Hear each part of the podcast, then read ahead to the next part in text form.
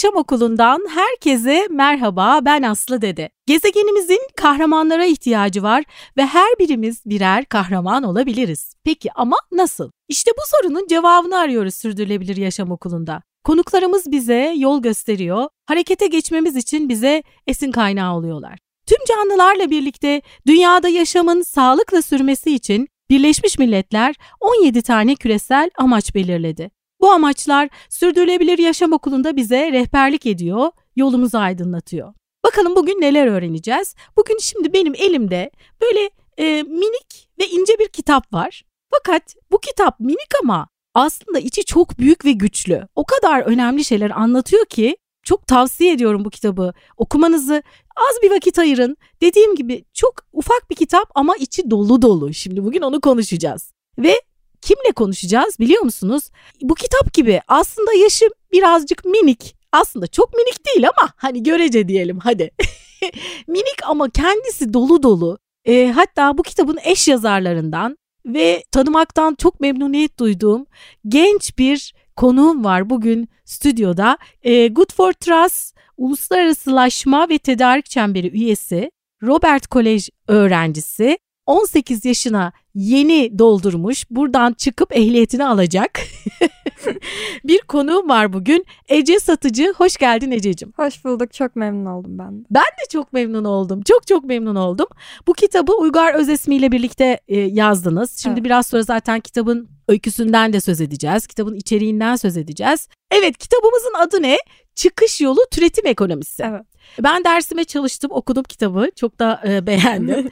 e, şimdi Uygar Özesmi'nin ünvanından da istersen söz et. Uygar Özesmi kim? Ve siz nasıl buluştunuz? Bu kitap nasıl oluştu? Tamam. Önce Uygar Hoca bir çevre bilimci, Ashoka Senior Fellow, e, Change.org Türkiye'nin direktörü ve Good for Trust'ın, Good for Trust'ın ne olduğunu açıklayacağım birazdan zaten, kurucu ve kışkırtıcısı. onunla şöyle zaten türetim ekonomisi fikri Good for Trust'ın da teorisini dolduran bu teori Üstüne zaten Uygar Hoca'nın birçok white paper yani yazısı vardı. Yasak Meyve diye de bir kitabı var ve Arksiv'de de makalesi bulunuyordu. Ve zaten Türetim Ekonomisi Derneği 2018'de kurulmuştu. Yani bu fikir daha önceden vardı. Ama Uygar Hoca'yla türetim ekonomisi fikrini yaygınlaştırmak, daha çok insana ulaştırmak ve halkın daha okuyabileceği bir şekilde iletmek için beraber bir kitap yazma fikri ortaya çıktı. Sağ olsun yanında yazmak için de beni seçti. Öyle bu kitap oluştu. E, nasıl seçti? ya şöyle ben Kasım 2020'de Uygar Hoca'ya LinkedIn'den mesaj attım. Ben sizin yanınızda gönüllü olabilir miyim diye. Çünkü e, korona döneminde çok evde sıkılmıştım ve yapacak hiçbir şeyim yoktu. Ve dedim ki bir şeye katkım olsun bari. Uygar Hoca da çok mutluyum bunu yaptığı için. Tabii dedi yanında gönüllü olarak çalışmaya başladım. İşte yönetimde, uluslararasılaşmada ve sonradan tedarik çemberinde bana projeler verdi. Ben de ya bana sorumluluk verdi. Ben de onları elimden geldiğince yapmaya çalıştım. Ve böylece aramızda böyle bir bağ oluştu. Ve e, 2021'de de beni artık profesyonel olarak part-time çalışan olarak Good for Trust'a aldılar. Ve en son hani bir noktaya geldiğimizde beni yanında kitabın eş yazarı olarak seçti. Şimdi Ece sen kaçıncı sınıfsın? 12 son sınıf. 12 son sınıf. Şimdi Robert College çok zor bir okul. yani sen şimdi hem okulda okuyor derslere yetişiyorsun. Evet. Hem e, üniversite için belki bir hazırlık yapıyorsun. Hem de part time burada çalışıyorsun. Nasıl yetişiyorsun? ya yetişebildiğim kadar yetişmeye çalışıyorum. Tabii yorucu oluyor ama yaptığınız şey gerçekten ya çok klişe olacak ama hani yaptığınız şey gerçekten hoşunuza gidince bence o kadar büyük bir problem olmuyor. Mesela kitaptaki araştırmaları yaparken hani Amazon ormanlarının e, yarattığı ekonomik değeri vesaire araştırırken zaten bunu merak ettiğiniz için bir şekilde ha bunu da öğrenmiş oldum diyorsunuz bir yandan. Ama tabii ki yorucu bir süreç olduğunu söyleyebilirim. Sosyal medyada boş boş zaman geçirmektense değil mi? Onu da yaptığım söylenebilir ama daha az. Ona da zaman ayırıyorsun. ee, evet. Kitap ne zaman çıktı? Geçen Aralık'ta 2022. Yakın bir zamanda çıktı. Ee, şimdi e, ne kadar sürede yazdınız peki? Ee, şöyle zaten bunun daha önce altına materyal olarak kullandığımız makaleler vardı. Hani Uygar Hoca'nın bu white paper ya da daha önce yaptığım araştırmalar. Hani onları da kullandığımız için entegre etmek ve ekstra üstüne araştırma yapmam gerekiyordu bir tek. Hani bu dediğim gibi Amazon ormanları vesaire. Bu yüzden Yani Haziran'da başladım desem bu bütün makaleleri yapmaya Uygarca ile beraber. Öyle Haziran'dan aralığa kadar ilerledik. Evet hızlıca ilerledi. Hızlıca. Çok güzel, kolay okunabilir. Ee, bir çok güzel bir kitap olmuş gerçekten. Şimdi e, sürdürülebilirlikle ilgili konuşmaya başlayacağız ama şimdi tabii şu anda bizi dinleyenler şunu da merak ediyordur. E, acaba Ece niye bu alana yöneldi ya da bu yaptığı çalışmalar sonrasında okuyacağı ün- üniversite eğitimiyle ilgili bağlantılı mı? Nasıl etkiledi bu çalışmalar onu? Yani ya isteği herhalde onu buraya yöneltti ama buraya yönelince de bu sefer isteği de şekillendi Evet, evet ikisi belki. de birbirini besledi gibi diyebilirim. Hı. Yani zaten bu konuya ilgim olduğu için ve e, yani Uygar Hoca'ya o LinkedIn'den mesajı atmamın sebebi de dönüp baktığımda hani post paylaşımlarını görüyordum. Ve dedim ki aa bunlar aslında çok güzel. Hani buna bir katkım olabilir mi? Sonra Good for Trust'ta gittikçe çalışınca bunun hakkında gerçekten yapabileceğim elle tutulabilir şeyler olduğunu gördüm. Ve bence benim bu alana yönelmemin e, tabii ki bir gencim ve geleceğimin tehlikede olması çok büyük bir etken bu konuda. Hani 50 yaşında ya 2050'de hava derece e, hava sıcaklıkları şuraya gelecek diyoruz. Ben 2050'de ka- 46 yaşında vesaire olacağım. Hani bunun yarattığı endişe tabii ki bir faktör oldu. Ama Good for Trust'ta çalıştıkça ya da Uygar Hoca gibi bilmiyorum bir rol modelle beraber çalıştıkça da benim bu ilgim giderek arttı. Üniversitede de ben yurt dışında okumayı hayal ediyorum o şekilde. Peki branş bölüm Ee, environmental studies diye geçiyor. Yani çevre bilimi ama çevrenin yani çevresel problemlerin ekonomik, politik ve sosyolojik açıdan ele alındığı bir branş. Ben oraya başvuruyorum. acaba orada okuduktan sonra Türkiye'ye gelecek misin onu merak ediyorum. Yani e, elimden geldiğince yardımcı olurum Türkiye'ye. Sonuçta dünyamız Evet. için, gezegenimiz için e, çok güzel şeyler yapmaya başlamışsın bile zaten. Şimdi e, benim bütün konuklarıma sorduğum bir soru. Şimdi bu kitapla da aslında çok bağlantılı. E, senin sürdürülebilirlik tanımın ne? Sana göre aslında kitapla ilgili demeyelim de kitaba da belki sonra geçeceğiz. Ece'nin sürdürülebilirlik tanımı ne? Ya benim için sürdürülebilirlik gerçekten uyum içerisinde olmak anlamına geliyor. Yani insanla doğanın uyum içerisinde olduğu ve bunun ilerleyebilmesi.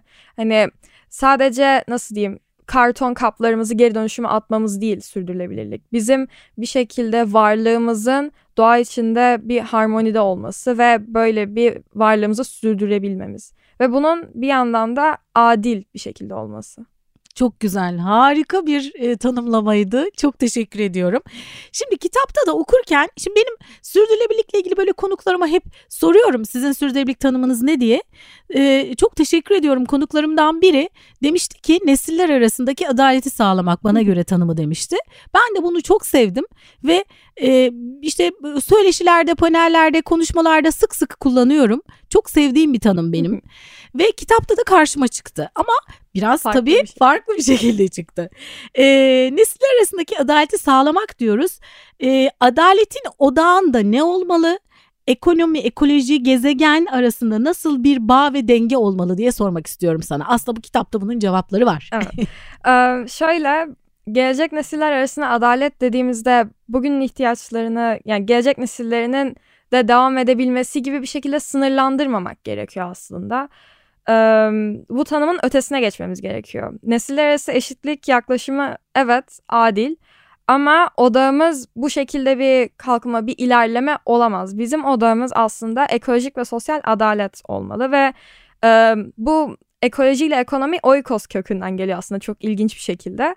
Ve e, bizim bu oikos yani içinde bulunduğumuz yer, ev ve onun bahçesi şeklinde geçiyor. Latince Evet, benim de çok hoşuma gitti aslında. Evet, çok ilginç bir şey. Ben de öğrendiğimde çok şaşırmıştım. Yani ekonominin ve davranışlarımızın ekolojiye odaklı olması gerekiyor. Yani bu adalet fikrinin de çevreye ve sos- toplumsal olarak adil olmasına odaklanmamız gerekiyor. Sırf bir sonraki nesillere iyi bir gezegen aktarmak değil.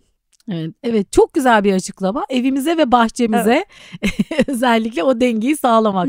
Gerçekten benim de çok hoşuma gitti. Hatta böyle bir çizdim de şöyle kendi kendime bir ev çizdim, bir bahçeyi şöyle çizdim, bir görselleştirdim kendim kendimce okurken. Çok keyifliydi okuması. Ee, birinci bölüm e, be- birinci bölümde diyor ki çok da güzel bir başlığı var aslında. Gezegen bizi sırtımızdan mı sırtından atıyor. Atıyor mu? Ee, gezegen bizi sırtından mı atıyor? İnsanların insanlar için yarattığı var olan tüketim ekonomisi gezegeni ve insan yaşamlarını nasıl etkiliyor? Burada sanırım ekolojik ve toplumsal etkilerden söz edeceğiz değil mi? Evet. Ya şöyle tüketim ekonomisi dediğimiz bu mevcut ekonomik sistem hep büyüyelim, hep kar edelim, hep kazanalım ve diğerlerine ne olursa olsun mantığıyla ilerliyor. Ve bu ne olursa olsunun aslında yarattığı tahribat çok büyük. Tüketimin eko ekolojiye olan yarattığı tahribat zaten içinde bulunduğumuz durumda çok rahat görünüyor. Ee, iklim krizinden, biyoçeşitlilik krizinden, havaların inanılmaz bir dereceden sıcaklamasından. Mesela 2022 yılında Heathrow Havalimanı'nın pistleri eridi. Hani bunun bu da bu sıcaklıklarda olduğunu hayal edersek 2050'de bulunan sıcaklıklarla insan hayatının ve sırf insan merkezci bir şekilde düşünmeyelim. Diğer canlıların hayatlarını nasıl etkileyeceğini hayal etmek o kadar korkunç ki. Ve bu e, hep bu dışsallaştırmalardan ya da diğer şirketlerin ya da genel olarak bulunduğumuz bu düş bakış açısının hep e, kar maksimizasyonuna odaklı olmasından dolayı ka- e, kaynaklanıyor. Ya da şöyle düşünelim en hızlı trendlere en hızlı biz yetişelim, en ucuza mal edelim, en çok biz satalım mantığıyla fast fashion ya hızlı moda dediğimiz birçok böyle şirket var ve onların işçilerine yarattığı adil olmayan iş koşulları, haksız olan ödemeleri, bulundukları iş koşullarının ne kadar güvenli olmaması ve bu da aslında toplumsal olarak hani sırf içinde bulunduğumuz gezegeni yok etmekle kalmıyoruz. İnsanlık olarak birbirimizi de aslında aşağı çekiyoruz. Ve inanılmaz bir gelir eşitsizliği var.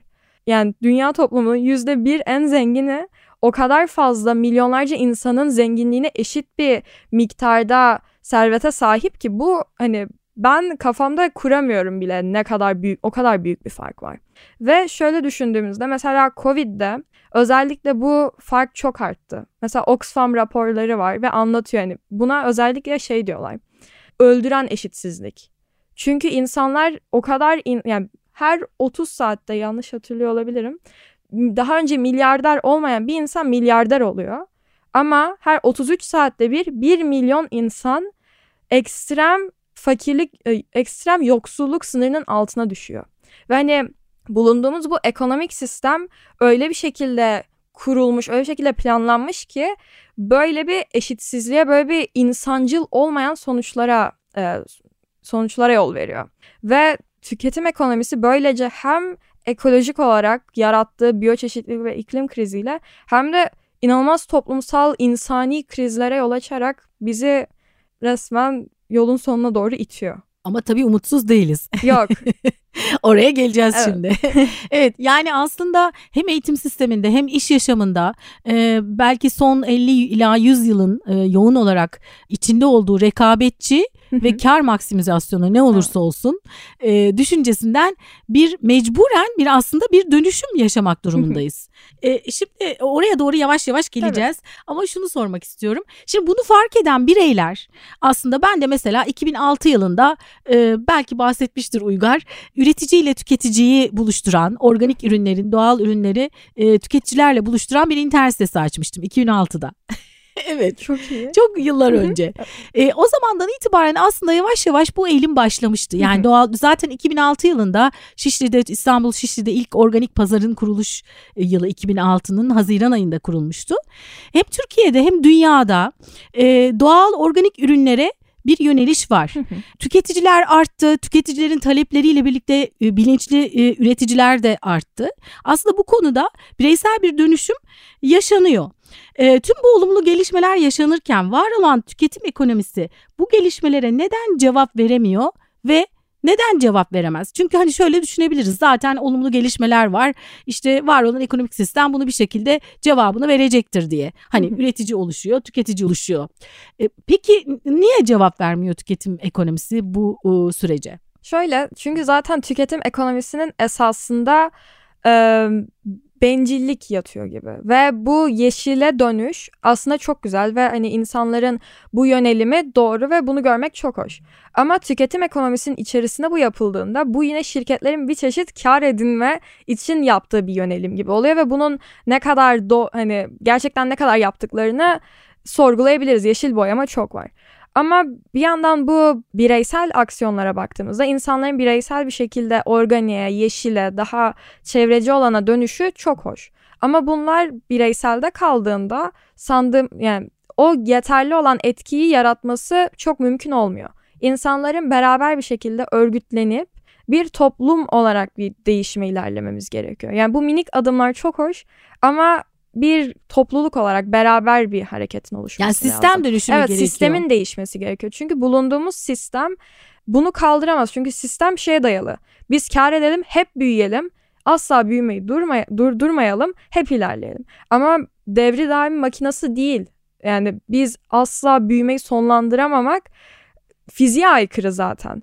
Ve bu mantıkla ilerlediğimiz sürece bulunduğumuz noktadan uzaklaşamayacağız. Hani direkt bu bakış açısının değişmesi gerekiyor. Evet aslında doğada bu böyle var. Canlılarda da var. Büyüyorsun ve bir yerden sonra Evet. küçülüyorsun Hani ve kesin, gidiyorsun evet. yani. Onun bir e, büyü büyü nereye kadar? Em, Peki kitapta çok güzel bir bölüm vardı. Yeşil niyetli gençler diye. çok güzel, çok hoşuma gitti. Onu okurken sonradan bunu sadece gençlerle sınırlamaması da biraz hoşuma gitti. Ben kendime de biraz pay aldım orada. Ee, yeşil niyetli nesiller e, yükselişte e, deniyor kitapta. E, bu yeşil niyetli gençler ya da nesiller e, nasıl yaşıyorlar? Nasıl yaşamak istiyorlar? Onların özellikleri ve talepleri neler? Çünkü Şöyle- bunlar yükselişte şu Evet. anda. Ve hani gelecekte de artık kararları verecek insanlar olacaklar bu insanlar ve bu yüzden çok umut verici. Şöyle birçok anket ve araştırma söylüyor ki mesela Y kuşağının yüzde bilmem kaçı ama büyük bir çoğunluğu daha fazla organiye, adil olarak üretilmiş şeyleri almaya önem özen gösteriyorlar. Ya da ikinci el alımında çok büyük bir e, artış var kullanımında bunun. Ya da mesela adil olmayan bir hediye aldığında bunları Y ya da Z kuşağının geri gö- geri değiştirme ihtimali çok daha yüksek. Ve özellikle bence bu iki jenerasyon tabii sonra jenerasyonları neden bölmememiz gerektiğini de anlatacağım. İlerlemesindeki en büyük sebep gelecek kaygısı. Ve hani artık bu sosyal medyanın ya da diğer e, teknoloji üstünden iletişim araçlarının da artmasıyla bence çok büyük bir farkındalık ortaya çıkıyor. Ve bu yüzden gelecek nesiller ben dahil bir şekilde daha çevreci, daha mesela bulundukları ya da başvur, işe başvurdukları şirketlerin çevre hakkındaki politikalarını merak ederek, onu sorgulayarak işe başvuruyorlar. Ve bence bu sistemde ilginç bir değişime ve güzel bir değişime sebep olacak. Ama tabii ki şey de var. Hani bir toplumu farklı işte doğum yıllarına göre jenerasyonlara bölüp tamam hani bu şekilde sizi görebiliriz deyip basitleştirmek de eleştiriliyor haklı bir şekilde. Ve görüyoruz ki aslında insanlarda genel olarak da daha yeşile dönmede ve e, daha organik seçmede, daha adil olanı tercih etmede ve gerekirse buna ekstra ücret ödemede insanların niyeti artıyor hani yıllar geçtikçe. Ama bu da bir gerçektir ki daha yeni yani genç jenerasyonlar bunlara biraz daha niyetli görünüyor. Ne güzel. İyi ki öyle. ya şimdi tabii pandeminin çok fazla olumsuz etkileri oldu ama Evet. bu konuda biraz bu konuda yani bu konudaki farkındalığın gelişmesi konusunda olumlu bir etkisi var deyip hani olumlu tarafı da görmeye çalışıyoruz. Değil mi? Öyle Evet. oldu biraz sanki. Pandemiden sonra daha bir yükseldi sanki. Ya şöyle pandemide zaten insanlar daha fazla araştırma yapacak ya da etrafının farkına varacak bence zamanı da arttı. Ve e, insanlığın ya bu ekonomi yavaşladıktan sonra mesela ya yollar olmayınca havanın ya insanlar işe gitmedikçe mesela bazı köylerde yollarda hava temizliğinin ne kadar arttığını fark edip aa bunda bir sorun var diye insanların bilinci de arttı. Ya bence haklısın pandeminin bir etkisi Çok var. etkisi oldu. etkisi. Şimdi kitapta en çok sevdiğim bölümlerden birine geliyoruz. Evet. Çünkü buradan yavaş yavaş türetim ekonomisine geçeceğiz. Ee, şimdi bu sorunlara çözümler için in- e, bireysel insanlar kendi kendilerine karar verip işte ben bireysel dönüşümde neler yapabilirim diye e, adımlar atmaya başladılar. İşte e, tüketim e, yani satın alma tercihlerini değiştiriyorlar. E, ki e, podcast'in sonuna doğru soracağım sen ne yapıyorsun diye bireysel olarak merak ediyorum. E, su ister misin dedim az önce girmeden önce. Benim mataram zaten yanımda dedin. Ben de dedim ki zaten böyle bir soruyu da niye sordum acaba diye sordum. Oraya geçeceğiz. Şimdi bireysel dönüşüm için e, bireyler adımlar atıyor. Evet. Şimdi kurumlar da atmaya başladı. Kurumsal dönüşüm ve sistem dönüşümü içinde bazı çabalar var. Kitapta bunlara tek tek değiniyorsunuz. E, nedir bu dönüşüm hareketleri ve oluşumları? Sundukları avantajlar neler? Uygulanabilirlikleri mümkün mü? Bir kısmının uygulanması daha kolay, bir kısmının belki biraz daha zor. E, ha, neler bunlar? Şöyle minik minik bir konu başlıklarıyla geçelim. Sonra zaten oradan türetim ekonomisine Tabii. geçiyoruz. Ee, şöyle mesela daha eskilerden kurumsal sosyal sorumluluk var. Ee, orada şirketlerin mesela yarattığı tahribatı bir şekilde ödemesi söz konusu. Ama bu kirleten öder ilkesi değil onu sonra anlatacağım. Ama bu kurumsal sosyal sorumluluk aslında göz boyama için çok kullanılabilir bir şey. Mesela bir tane kömür madeninin ya da kömür şirketinin durup o bölgedeki akciğer hastalıklarını araştırmaya para vermesine bunu iyi bir şeymiş gibi göstermesinden bahsediyoruz. Ama bu ne oradaki e, akciğer rahatsızlıklarının oluşmasına bir engel yaratıyor ne de yarattığı tahribatı engelliyor. Sadece bunun üstüne güzel bir etiket ya da hafif bir yara bandı koyuyor ama sorunu değiştirmiyor. Ya da kirleten öder ilkesi var. Onda da sanırım Rio anlaşmasındaydı emin değilim.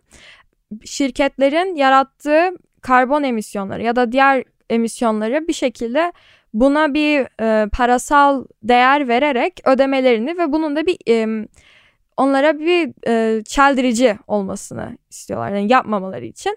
E, ama bu da yani çevreye bulunduğumuz tahribatı biz nasıl paraya çevirebiliriz? Ya da hani aa tamam ödedim ne olacak ki deyip o kadar karbondioksit saldıktan sonra hani bu yani böyle daha kurumsal ve iç, sistemin içerisinde düşünen şeyler bence yeterli olmayacak. Zaten yıllardır bunlar bulunduğundan ve sistemin yani, ve durumun pek değişmediğini görünce zaten pek bir değişim yaratmadıklarını görüyoruz. Ama mesela küçülme gibi, dayanışma ekonomisi gibi böyle hareketler mesela küçülme büyümenin gerekli olmadığını ve hani aslında küçülmenin daha iyi olabileceğini öne sürüyor. Ve bizim hep büyüyelim, büyümek hep iyidir diye bu tüketim ekonomisi mantığından buraya ilerlememiz çok dönüştürücü bir şey ya da dayanışma ekonomisi yani ekonominin dayanışmaya dayalı olması ya da P2P dediğimiz kişiden kişiye peer to peer ee, hani bu hiyerarşik sistemden çok insanların aynı eşit bir şekilde birbirlerine sırf mesela e, bilgi paylaşımı gibi öyle Wikipedia gibi öyle sistemlerin olması çok yani sistemin dışında düşünen şeyler. Ya da işte türetim ekonomisi gibi öyle sistemin dışında düşündüğümüzde onların daha etkili çözüm alternatifleri olduklarına inanıyorum. Evet. Ee, burada şimdi ben böyle bir tek tek başlıklarını da evet. söylemek istiyorum. Teknolojik çözüm arayışı. hani bu bir çözüm müdür değil midir onu e, detaylı bir şekilde Detaylı da dediğim yani şöyle bir sayfada falan anlatıyor ya. ama ne güzel anlatıyor. yani kurumsal sosyal sorumluluğa değinilmiş. E, sen de söz ettin az önce. E, kirleten öder ilkesi orada aklımda kalan sanki bir de şöyle bir şey vardı. Bunda bir de şöyle bir durum oluyor. Sonuçta fiyat bedel tüketiciye evet. yansıyor gibi bir durum söz konusu. Dolayısıyla kirleten aslında ödemiyor. ödemiyor. Bu sefer tüketiciye yansımış oluyor. Aynı zamanda kirletmeye de devam etmiş oluyor. E, değer bazlı yaklaşım paydaşlar için değer yaratma paydaş yaklaşımı ki ondan da söz ettin. E, küçülme çok detaylı bu. Yani gerçekten ben böyle çok hoşuma giderek okudum o bölümü. Çok güzel alıntılar var e, anlatılmış. Dayanışma ekonomisi dedik. Müşterekler hareketi ve e, şirket eleştirisi diye bir e, başka başlık var. E, kişiden kişiye olan kısmı zaten sen de söz etmiştin. Sosyal girişimler var bir de evet. ve değişim ağı var e, Translation Network var. Bunlar böyle başlıklar halinde incelendikten sonra peki o zaman çıkış yolu kitabın adı olan çıkış yolu türetim ekonomisi bölümüne geçiyoruz. ee, çıkış yolu neden türetim ekonomisi? Türetim ekonomisinin işleyişini bu arada orman ekosistemine benzetmişsiniz. ee, neden e, orman ekosistemine benziyor ve nasıl benziyor? Bir sürü soru sordum. Şöyle tüketim ekonomisinin bizi buraya nereye getirdiği bariz ve bu yüzden değişime çok büyük bir ihtiyaç var. Türetim ekonomisi tüketimin aksine kar maksimizasyonundan çok çevreye ve sosyal olarak adil olmaya odaklı bir ekonomi ve bu yüzden bu düşünce değişimi bence e, çok dönüştürücü oluyor. E, türetim ekonomisinde döngüsel bir ekonomi e, ve bu döngüsellik çevreye olan zararı hem minimize ediyor, atığı minimize ediyor ve kendi kendine besleyebilen ve yetebilen bir ekonomik sistem oluşturuyor. Yani tü- tüketim ekonomisinin lineerliğinden hep büyüyelim şeklinden daha kendi kendine yaşayabilen ve bunun da dışına çıkmaya ihtiyaç duymayan bir sistem ortaya çıkıyor. Ormana benzetmemizin sebebi de mesela dünyada o kadar güzel ekosistemler var ki mesela Amazon ormanı zaten onun hakkında detaylı araştırmaları kitaptan görebilirsiniz de Baykal Gölü. Yani dünyada böyle mesela eğer ekonomiyi insanın ekonomik ekosistemi olarak bulduğum yani türetim ekonomisini bir ekonomik ekosistem olarak görürsek bu dünyada bulunan doğal ekosistemlerden öğrenebileceğimiz çok şey var. Mesela ormanlarda hayvanlar nasıl ya da canlılar ya da cansız varlıklar nasıl hep beraber bir şekilde yani dayanışma halinde döngüsel bir şekilde ve hiçbir şekilde ne atıksız. Evet, atıksız. Ya hayatlarını devam ettirip değer yaratabiliyorlar ve hani ne ormanların hiç ah hadi biz daha büyüyelim diye böyle bir ya da sincapların yaşamı pahasına biz kar edelim gibi. Hani hayır çok güzel bir uyum içerisinde bir yaşam var orada. Ve bizim de onlardan örnek alabileceğimiz çok şey var.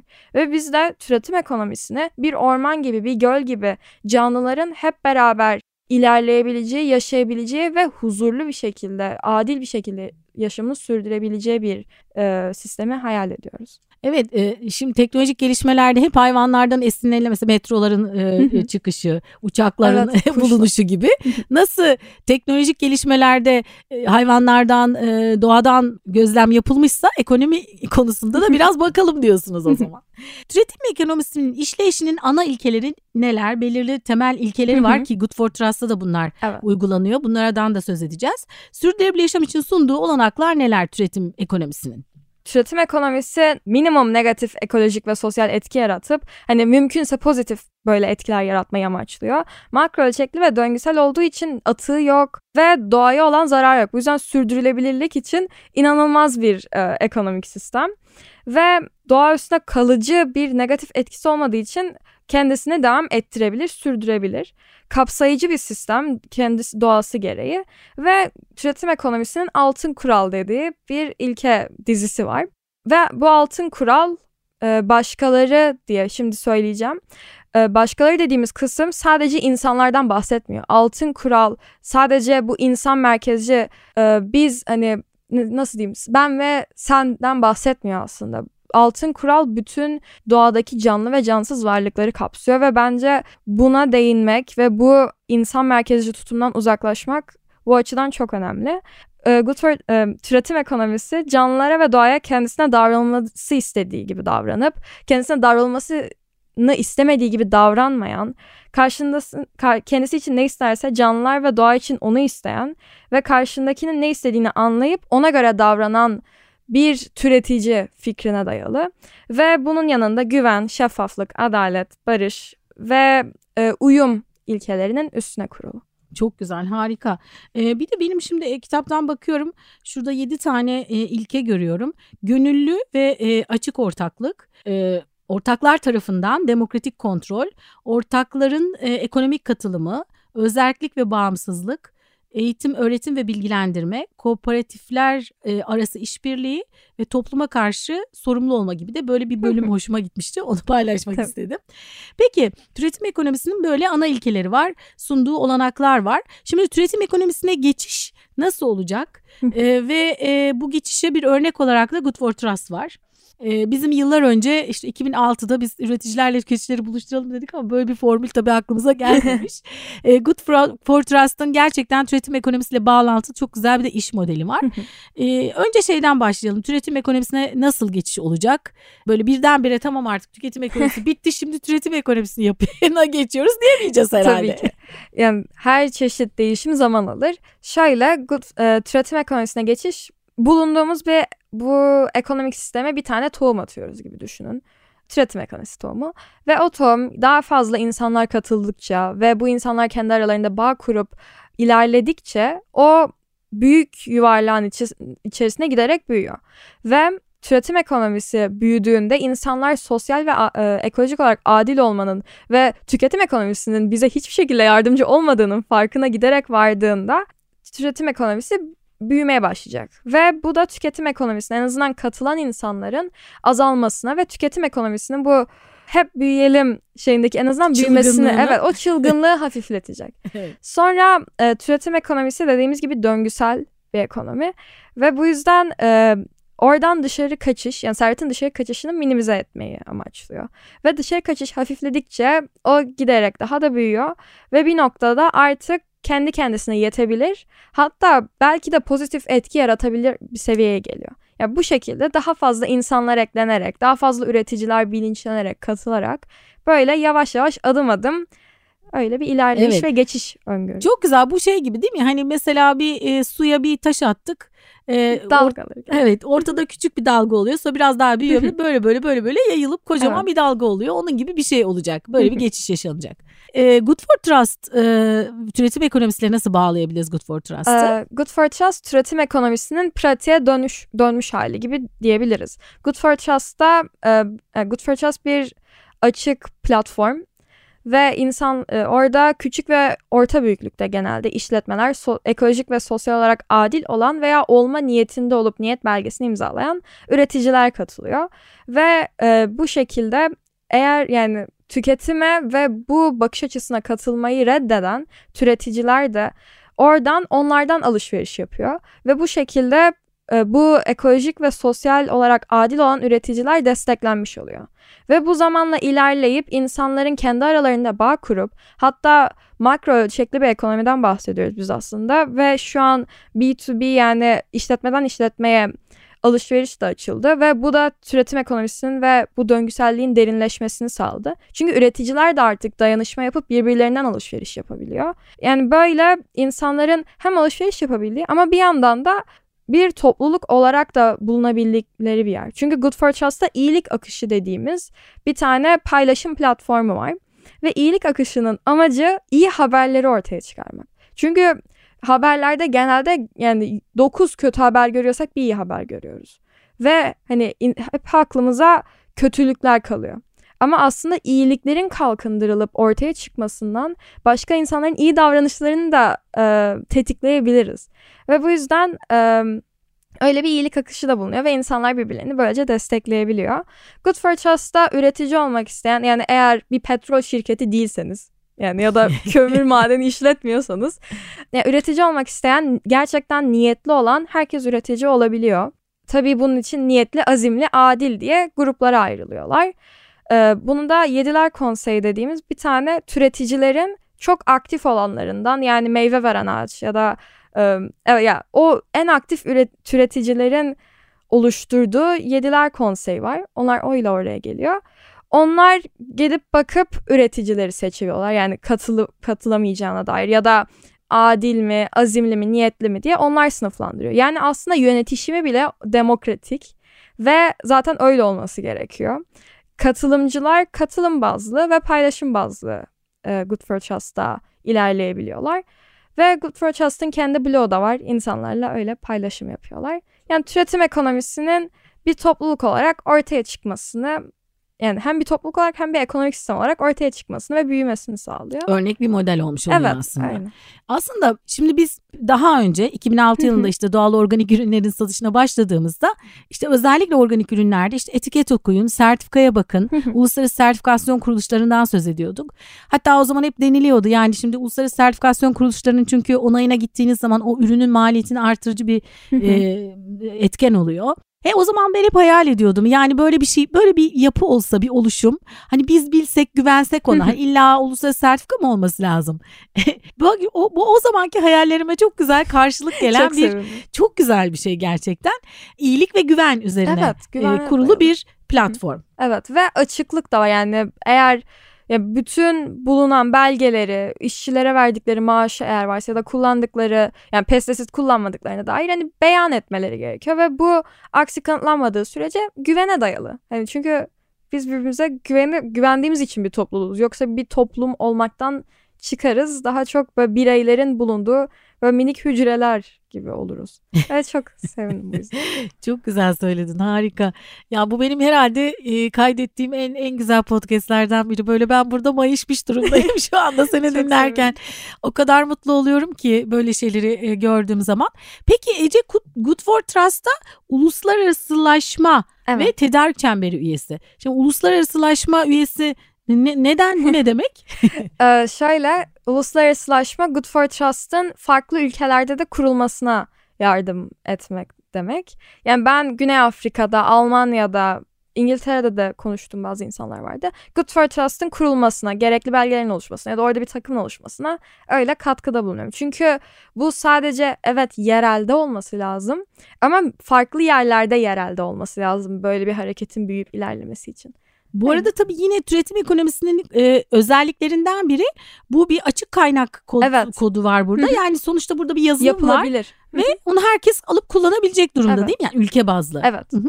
O da tabii e, çok güzel Çünkü bir şey. Çünkü amacımız yani bizim bunu kendimize tutmamız değil. Bunun birçok insana yayılıp onların da beraber bu dönüşüme katılması için. Evet. O zaman biz buradan dinleyenleri çağırıyoruz. Diyoruz ki good for trust e, tabii şimdi İngilizce bu good for 4D 4D yazıyoruz. Biraz zor ama olsun Ol. yani. Yaz, yazın Google'dan çıkar ben. Çık, çıkıyor değil mi? Okunduğu gibi yazınca da çıkar belki. Deneriz. çıkar mı? Bir deneyelim.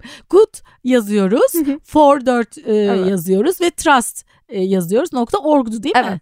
E, üzerinden alışverişlerimizi bir inceleyin. Burada çok güzel. Kaç tane tedarikçi var şu anda? E, sistemde üretici ve türetici var tahminen. Um, 23.900 küsur türetici var ve 670 üretici var şu 30 an. bine yakın Evet Çok güzel. insan var. Evet. Bayağı iyi.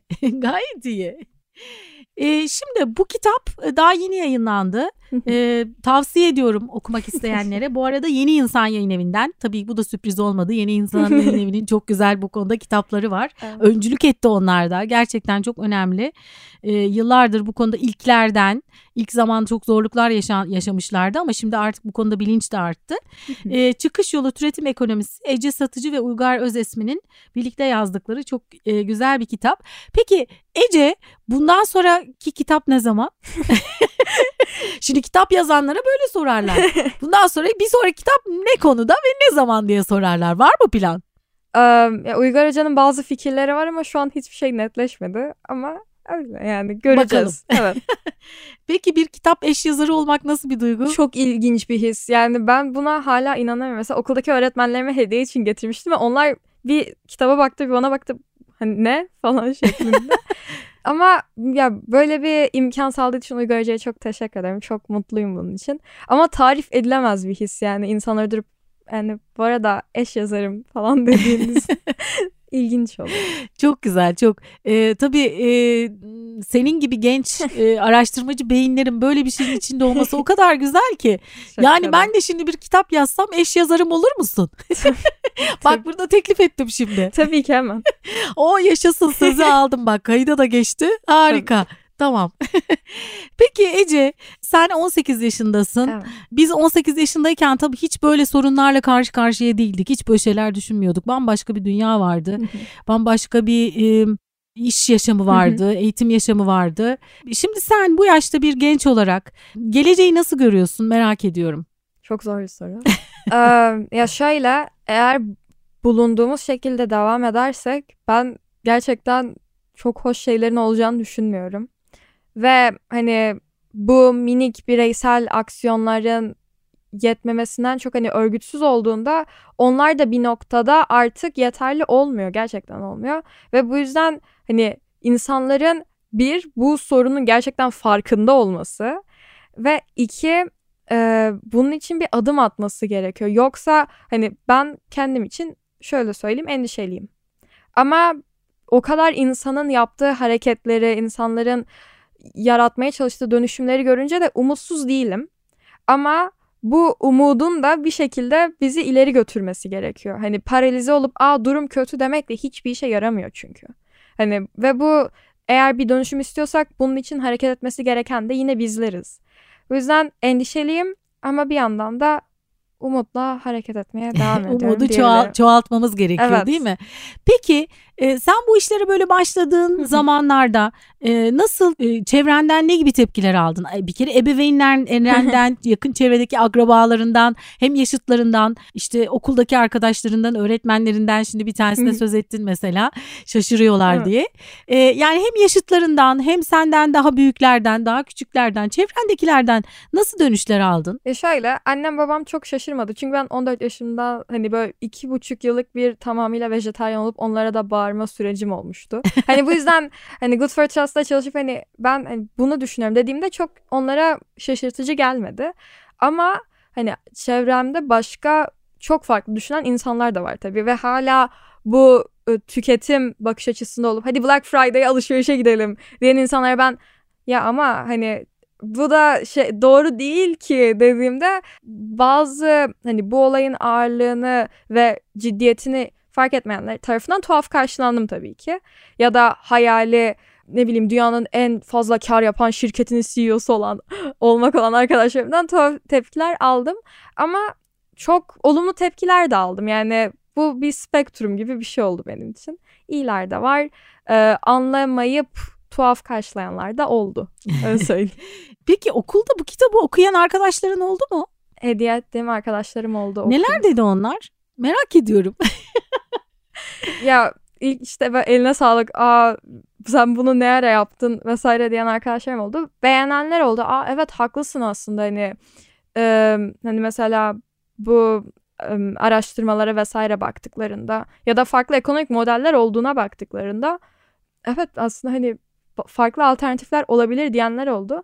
Bazı okumadığını düşündüğüm arkadaşlarım da oldu ama yani hani herkes kendi farklı tepkilerini verdi diyebilirim. Ama beğenip farklı yani düşünceleri bazı değişen arkadaşlarım da oldu. Olmuştur. Farkındalıkları gelişmiştir. Hatta evet, belki geleceğe dair hayalleri bile değişmiş olabilir.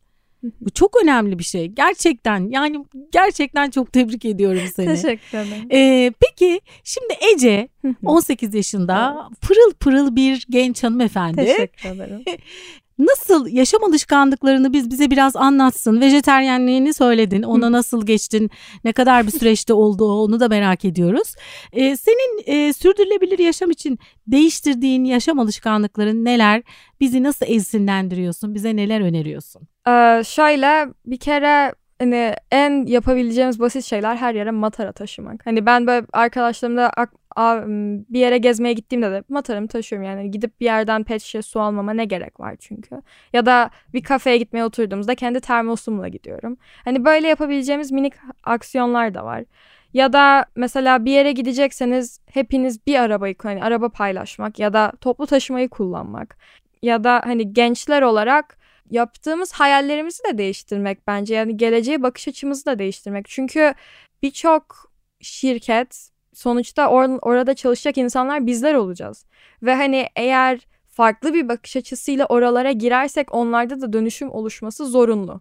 Hani bu yüzden yaptığımız alışverişlere bakmak. Hani mesela bir yeni bir trend olmuş ama o pantolonu almadan önce durup hani benim gerçekten buna ihtiyacım var mı yoksa hani bu e, hızlı moda çılgınlığında kurban mı gidiyorum gibi. Hani böyle şeylere durup düşünmek bir şey yapmadan önce mesela kaloriferi bir tık açmadan önce acaba short giymese miydim gibi. Hani yani böyle çok basit yapabileceğimiz şeyler ama davranışlarımızın arkasında bunun ekolojik ve sosyal olarak sonuçlarını da düşünerek hareket etmek bence yani bir bir şey yaparken bir kere daha düşünün derim. Yani en, büyük önerim bu olabilir bence. Aslında bizim e, ben senin yaşındayken ısılmak yani bu kadar dediğin gibi hemen bir e, düğmeyi çevirmek değildi. Biz gider üstümüze evet. bir hırka alırdık. Ama ne kadar yani sonuçta çok da uzun bir zaman geçmemiş sayılır. Ama birdenbire bütün yaşam alışkanlıkları son 30-40 yıl içerisinde bayağı bir değişti. Ama çok da uzun bir zaman değil. Belki hemen tekrar bir 30-40 yıl içinde yeniden e, değişim yaşanabilir. Sizin sayenizde. Yani e, sizler sayesinde çünkü e, bizim özellikle gençlik ve olgunlaşma dönemine geçişte bambaşka bir dünya vardı ama şimdi siz öyle değilsiniz. O yüzden gerçekten çok güzel. Meslek konusunda da ben hep şey diyorum. Mesela ben e, senin yaşındayken internet e, kullanımı yani belki e, yani evlerde yoktu, şirketlerde yoktu. E, dolayısıyla internetle ilgili bir iş yapabileceğim gibi bir kariyer hedefim hiçbir zaman olmamıştı. Üniversitedeyken de yoktu. Ve sonra ben üniversite bitirdikten sonra internet yaygınlaşmaya başladı ve dijital işler e, yoğunlaşmaya başladı ve ben de öyle bir işe girdim. Şimdi de e, aynı şeyi yeşil işlerle ilgili de e, düşünüyorum ki sen de bununla bağlantılı bir kariyer evet. hedefin var. Belki hani buradan e, senin yaş grubuna böyle bir şey de önerebiliriz değil mi? Tabii. Hani bu alanda bir araştırın çünkü gelecekte nasıl dijital işler o zaman daha çok kişi bilmiyordu. Dolayısıyla çok potansiyel bir şey vardı. O o, o alanda kişi insana ihtiyaç vardı. Bu yeşil konusunda da yeşil niyetli gençlere daha doğrusu gençlere yeşil niyetli olmalarını ve yeşil kariyer konusunda da biraz araştırma yapmalarını tavsiye edebiliriz belki değil mi? Evet evet haklısın. Bence çok yapılabilir bir şey çünkü ve bence geleceğin meslekleri zaten bir noktada oraya dönüşecek. Zorunlu olarak dönüşecek. Yani. Evet değil mi? Doğru. Tabii, haklısın. Peki ya ben daha bir sürü şey sormak istiyorum. Ee, yine gelir misin? Tabii ki çok teşekkür ederim. Bayıldım çünkü. Ben de çok ben sevindim. yine bekliyorum seni. Çok teşekkür Teşekkür ediyorum. ederim. Eklemek istediğin bir şey var mı? Yok ben teşekkür ederim davetin için. Çok sevindim, çok memnunum. Ben de çok çok sevindim. Çünkü hep biz gençlerden söz ediyoruz. Gençlerin düşüncelerinden söz ediyoruz. Onlar için bir şeyler yapalım diyoruz. Böyle sen buraya gelince daha ben böyle bir coşkulandım. Çok mersi. Her şey için çok teşekkürler. Bu kitap için de ayrıca teşekkür ederim. Ederim. Uygar imzalamıştı. Şimdi biraz sonra senden de imza rica ki. edeceğim. Uygar da onu nasıl imzalamış? Sevgili Aslı birlikte mücadelemiz için demiş sağ olsun. 24 Ocak 2023'te imzalamıştı bana. Ee, evet bir bölümün daha sonuna geldik. Bize nasıl ulaşabilirsiniz? Sosyal medyadan Sürdürülebilir Yaşam Okulu yazarak ya da sürdürülebiliryaşamokulu.com adresinden bize ulaşmanız mümkün. Ben Aslı Dede. Bir sonraki bölümde buluşmak üzere demeden önce başta ne söylemiştik? Tüm canlılarla birlikte dünyada yaşamın sağlıkla sürmesi için gezegenimizin kahramanlara ihtiyacı var ve o kahraman sen olabilirsin. Harekete geç.